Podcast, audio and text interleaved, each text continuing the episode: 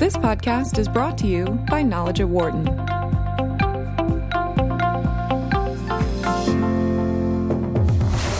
From the campus of the University of Pennsylvania Wharton School, this is Knowledge at Wharton on Business Radio. Here's your host, Dan Loney. Hi, everybody, and welcome to Knowledge at Wharton here on Sirius X M one eleven Business Radio, powered by the Wharton School. Thanks for spending part of your day with us. Well, as we mentioned, the breaking news at the top of the show, uh, reports are from the New York Times that Rex Tillerson uh, has uh, his uh, he is out as Secretary of State and that he will be replaced by C I A Chief Mike Pompeo. This has been a bit of a turbulent time for Rex Tillerson as Secretary of State. There have been various reports of uh, dissension at the uh, State Department. Uh, still, many positions that need to be filled in that uh, in that department, uh, and so it appears, according to the reporting by the New York Times, that Rex Tillerson is out as Secretary of State. Joining us to discuss this here in studio, William Burke White, law professor here at the University of Pennsylvania and director of the Perry World House, and also joining us on the phone, Alec, Alan Hendrickson, who's a professor of diplomatic history emeritus at Tufts University.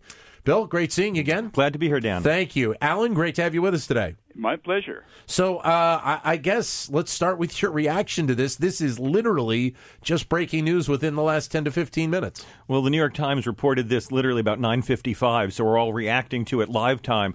Uh, I think everyone has come to expect that Rex Tillerson's uh, tenure as the Secretary of State will be limited. Uh, I thought he would probably stay till early next year. Um, so I'm not shocked that he uh, seems to be moving on.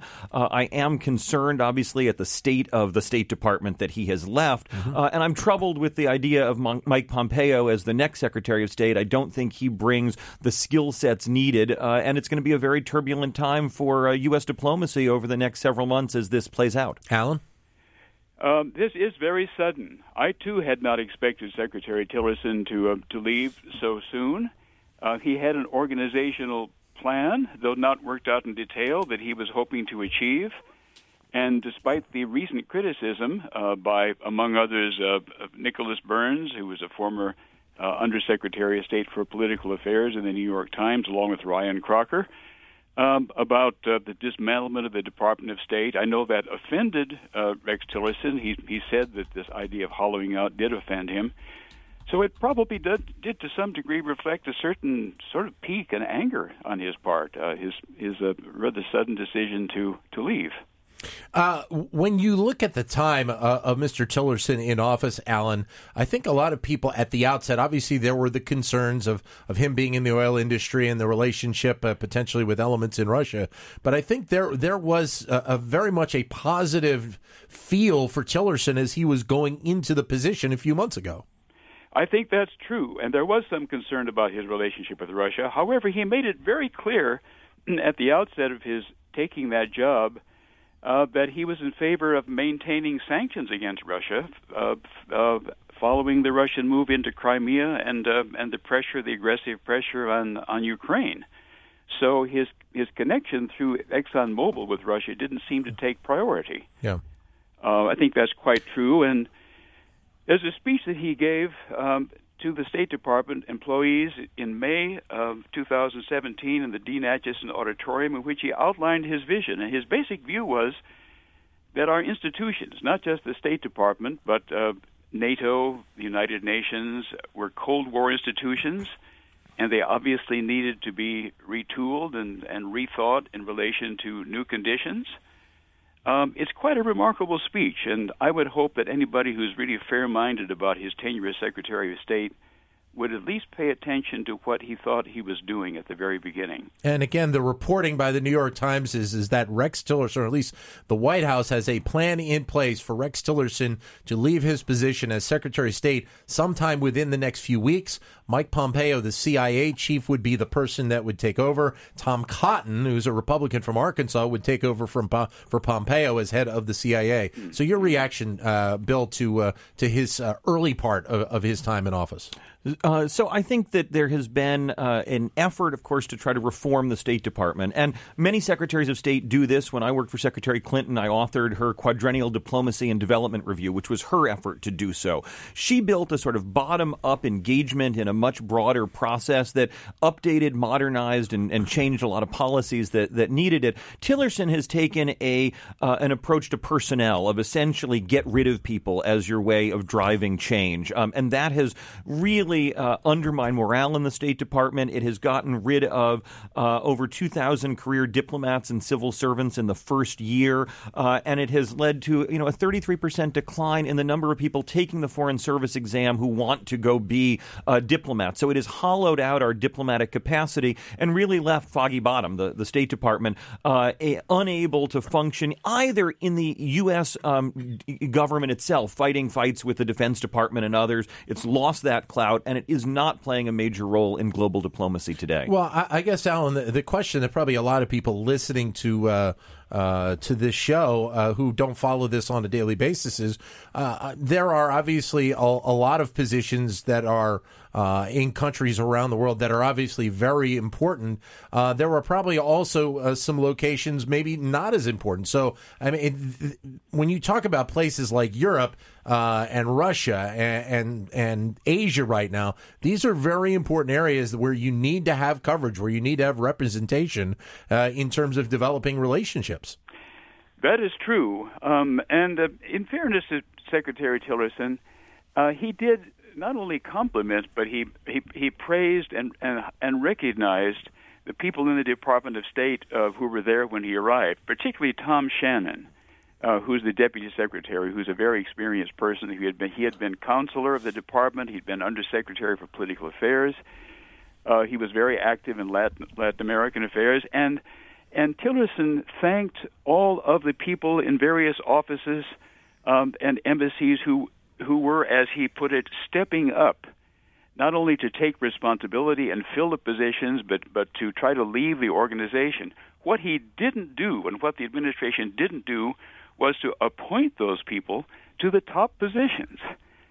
So even though the embassies and consulates do have people in them, very, very knowledgeable people, uh, they're not holding the top jobs, and that mm-hmm. often can make a difference in terms of the amount of attention they get from the host governments. Yeah, it makes a huge difference. If you are the confirmed ambassador of the United States of America and you want a meeting with the president of the country you're represented in, uh, and if you've had a long and distinguished career, you get that meeting yeah. in a different way than when you're the acting deputy chief of mission and they can ignore you. So uh, on one yeah. hand, at our posts overseas, we haven't uh, elevated people and confirmed them.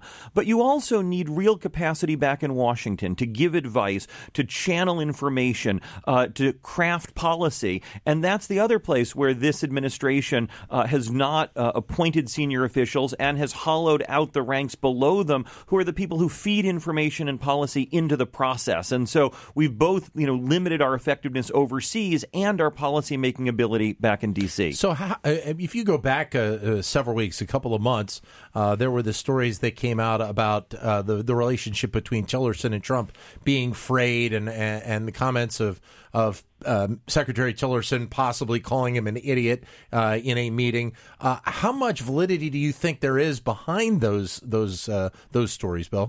Uh, it is clear that Trump and Tillerson do not have a good relationship, and that undermines the effectiveness of the Secretary of State because, again, the Secretary of State is taken seriously yeah. when uh, a foreign interlocutor knows that that person represents the United States and represents the president.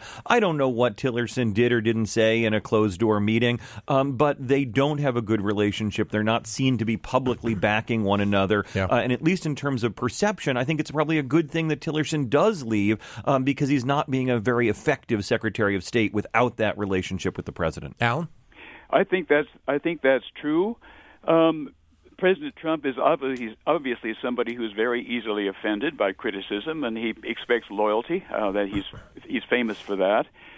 Uh, when Secretary Tillerson indicated a while back that the United States did have contact with North Korea, which of course it does, at the United Nations and in other venues yeah. as well, uh, that evidently uh, was a disappointment, to say the least, to the White House, because uh, at that point we seemed to be adopting a policy of applying military pressure uh, and trying to get China and maybe Russia too to put pressure on, on Pyongyang. So he got crosswise with, with the with the president on, on that point. But he was quite right. Uh, and his relationship with Secretary Mattis uh, evidently was a very good one.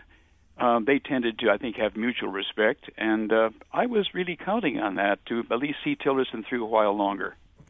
Yeah, I think it's dangerous um, to have as much upheaval as we're about to have in the State Department. Uh, and, of course, Tillerson launched this uh, reform effort, uh, which is yeah. clearly going to be left in limbo. So Pompeo is going to come in um, and have to tr- try to try to figure out how do you rebuild a State Department halfway through a reform process, uh, which is why I, too, thought that Tillerson would make it till February, March, um, sort of at least put the reform process with a big bow on it and hand it off. Right. Uh, instead, uh, it's going to be, it looks like, a quite dramatic uh, Uh, upheaval, uh, one that we may need in terms of where the State Department was headed, but I'm not sure that Pompeo is going to be able to to reverse course. You mentioned uh, uh, people going into foreign service and that being a, an issue going down the road. When you look at the at what we have and, and the needs that we have around the world, how many people are going into foreign service? How many people have been going into foreign service, I guess is a better question, in the last few years? And what are the expectations of those people as they're going to these locations? Yeah, so it's it's a hard answer to give actual, you know, absolute numbers yeah. on. Uh, and foreign service now includes so many things that aren't just being a diplomat at the State Department. But when you look at the State Department itself, uh, every year they have an entering class of new foreign service officers uh, who spend some of their career in Washington and some of their career at embassies overseas. Right. Um, and like the military, it's a system where you move up over time in rank and change jobs throughout your career. There is not lateral hiring done by the State Department. So it, mm-hmm. they don't bring in people mid-career, which means that when they have either a hiring freeze for several years or a massive decline like we've seen in the last year of the number of people who want to become foreign service officers, you're left with these gaps in the career structure. So ten years from now, there'll be a hole in sort of middle management, and twenty years from now, there'll be a hole in senior management. So uh, it is a longer-term challenge when you do these hiring freezes uh, or see major declines. And what we've seen in this case is not just a decline in the number of people who want to join the foreign service, but people who normally would stay in for another ten or fifteen years retiring because they can take retirement benefits after twenty years, and they're not feeling like their careers are being rewarded, so they move on, and we lose their expertise and capabilities. So do you think because of, uh, of that plan that that you laid out, do you almost have to change the philosophy here in the in the short term to be able to be ready to fill some of those gaps? I think you do. Uh, I can see several ways that may happen. Uh, retirees may be asked to come back. Yeah. Um, secondly, you may see a change where you allow more civil servants. Those are not foreign service officers. They're uh, in a different category, uh, allowed to deploy overseas. Uh, and third, you might even see lateral hiring where the State Department mm-hmm. someday recognizes that bringing someone who's had a career in academia or in N G Os or in the private sector might actually be good for U S diplomacy. Alan? Um, as someone who has been teaching graduate students for, for four decades, many of whom go into the Foreign Service, this is something that deeply concerns me. There are some elements of continuity. Um, there are a couple of programs. One's called the Pickering Fellowship Program. The other's the Wrangell Program. Um, these are programs sponsored by the government for students from minorities initially uh, to Uh, go to graduate school, and they are given uh, positions in the Department of State, internships of a kind, sort of apprenticeships, with the clear understanding that they will become permanent members of the, of the Foreign Service. Evidently, in the early phases of, uh, of, of uh, Secretary Tillerson's planning, these programs were to be eliminated, and that those who were already in the Pickering and Wrangell Fellowship programs were being asked to accept sh- very short-term contracts or to pay back all of the money that they had been given to go to graduate school. Um, I don't know the details, but I believe there were some senior members of the Senate uh, who intervened and put a stop to this. So as I think anybody who has been teaching graduate students in foreign affairs knows and realizes, these Pickering and Wrangell fellowship programs are at least symbolically important mm-hmm. as part of the continuity of the training process. Also, uh, these programs diversify Uh, the the uh, personnel, the composition of the Foreign Service, uh, giving us uh, language and other kinds of backgrounds that can be extremely important in Latin America and East Asia and so on.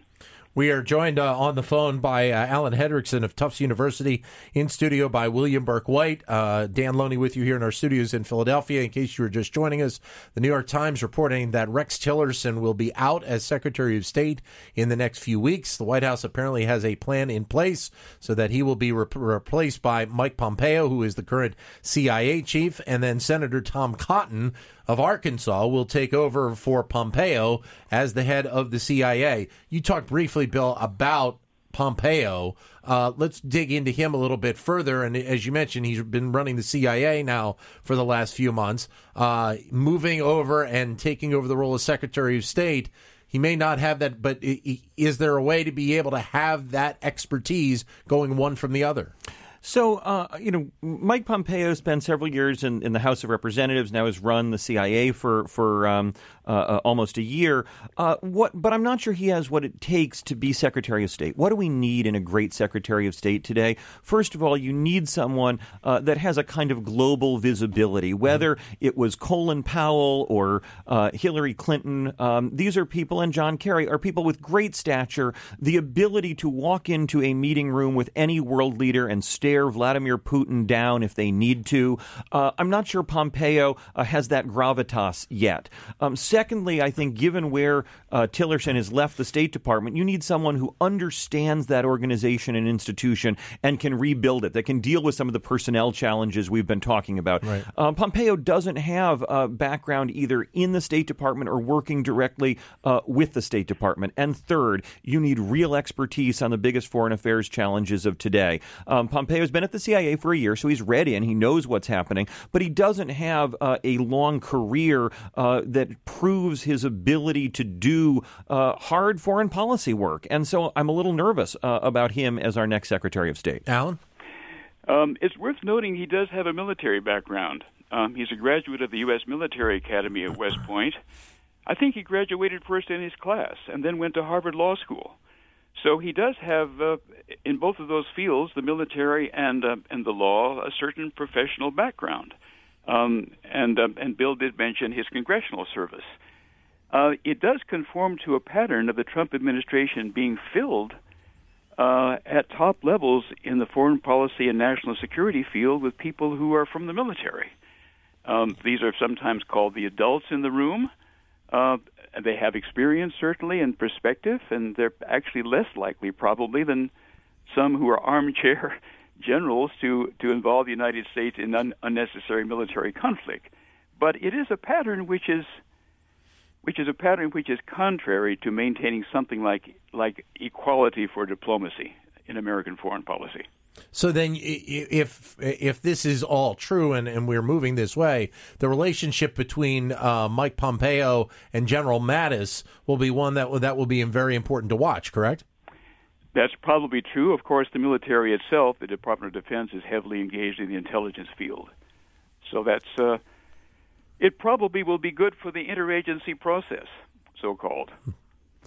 Yeah, I mean, if you look at when uh, Hillary Clinton uh, and uh, Secretary Gates, uh, Obama and before him Bush's Secretary of Defense, uh, were aligned and saying the same things together, it was an incredible force both within the U S government mm-hmm. and abroad. Um, so hopefully we might see that between Mattis and Pompeo. Tillerson did not understand the interagency process. He'd never worked in government before, right. uh, and it didn't appear he was particularly close with Mattis either. So there is a chance here to reset uh, some of those tensions that have frankly frozen the State Department out of the key decisions of the last year, perhaps bringing the State Department back in, and that would have uh, good ramifications, morale, and other things. Uh, we're going to have to see if that actually happens. The important thing is, though, as you alluded to, Bill, I mean, this is a situation where you you have to hit the ground running. Uh, there there is no time for uh, the ability to play catch-up and, and really get an, a, a full understanding of what's going on. Right. The good news is Pompeo is read in, shall we say. He's getting the daily briefings. He's preparing the daily briefings. He knows what's happening yeah. in the world.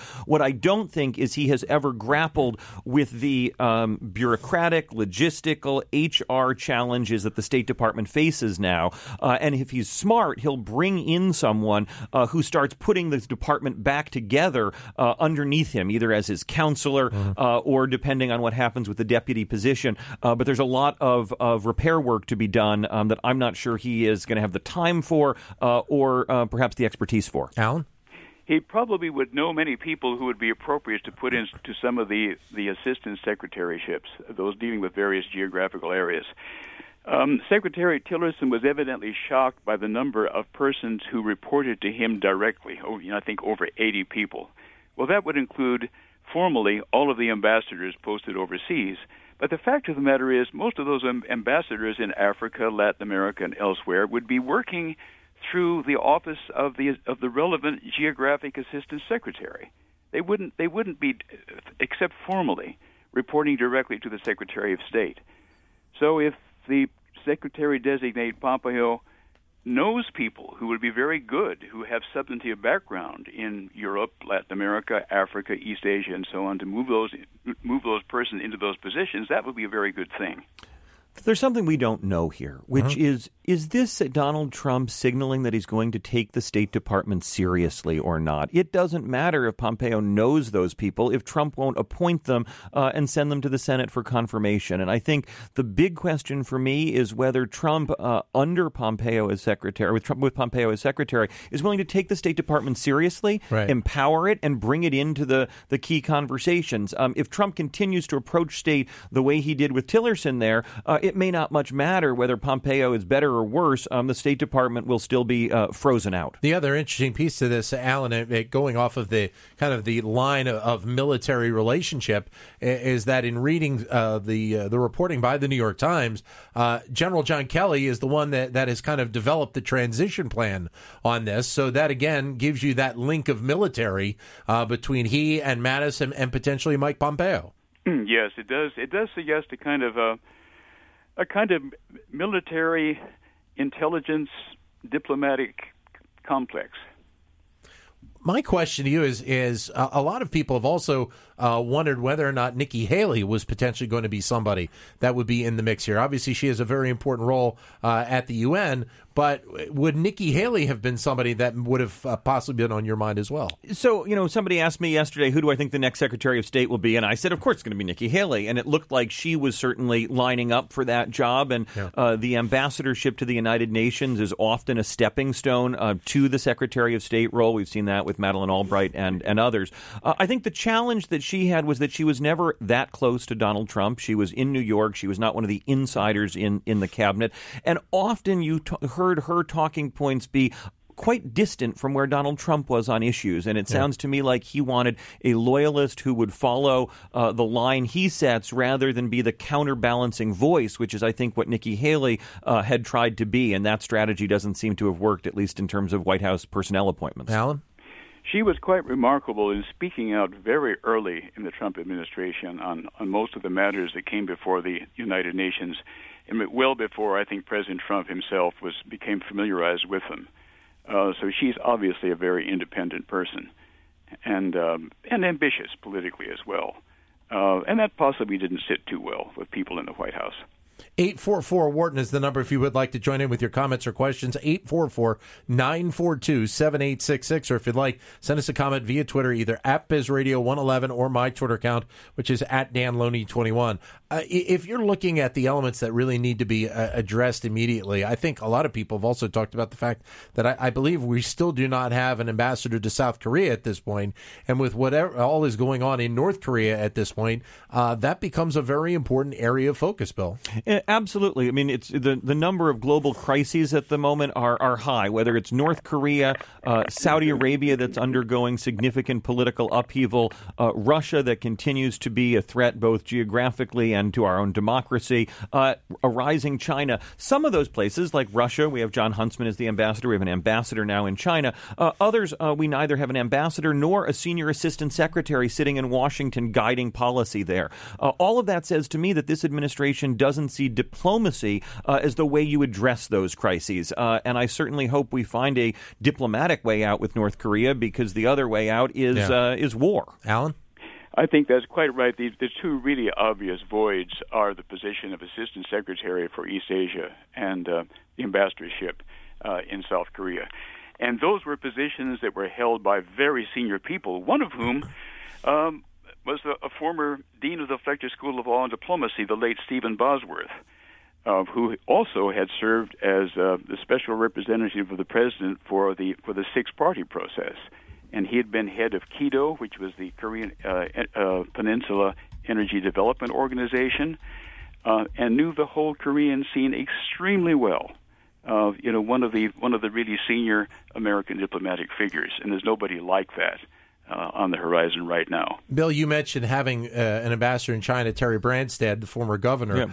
Uh, what role has he been playing in the region in general? I mean, obviously China is the main focus, but you know, has he been playing a bigger role because of some of the, the voids that have been left there? Well, I think he's been playing a bigger role. Obviously, it's a behind-the-scenes role. It's not that you're visibly out on U S television every day, so we don't see it as much. But both because China is critical to all of these issues. So if you're trying to deal with North Korea, you've got to have China at the table. And yeah. because there's a lack of, of senior leadership, uh, as we've talked about, both in D C and, and in Seoul. So uh, those people who are left are having to do more.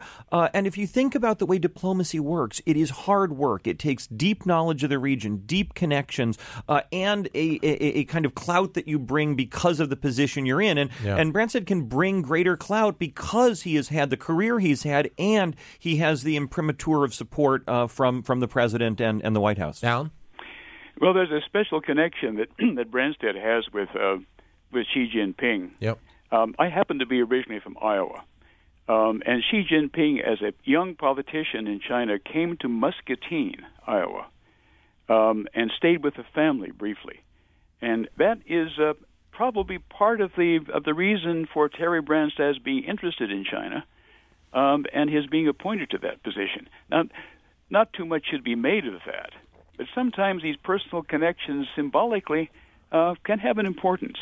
He's been very quiet, as far as I know, in contrast with Gary Locke, Uh, a previous governor, uh, actually from the state of Washington, who mm-hmm. was ambassador, who became very controversial in China because he carried his own bag, he drove a, a very simple car, in contrast with uh, with the politicians uh, in, in the Forbidden City. And Branstad has not been consciously or or maybe unintentionally uh, provocative in that kind of way, so far as I know. Great having you both with us today. Bill, thanks very much for thanks, seeing. Dan. Thank you for coming in. Alan, thank you for your time today. Greatly appreciate it. You're welcome. Thank you. All the best. For more insight from Knowledge at Wharton, please visit knowledge dot wharton dot u penn dot e d u.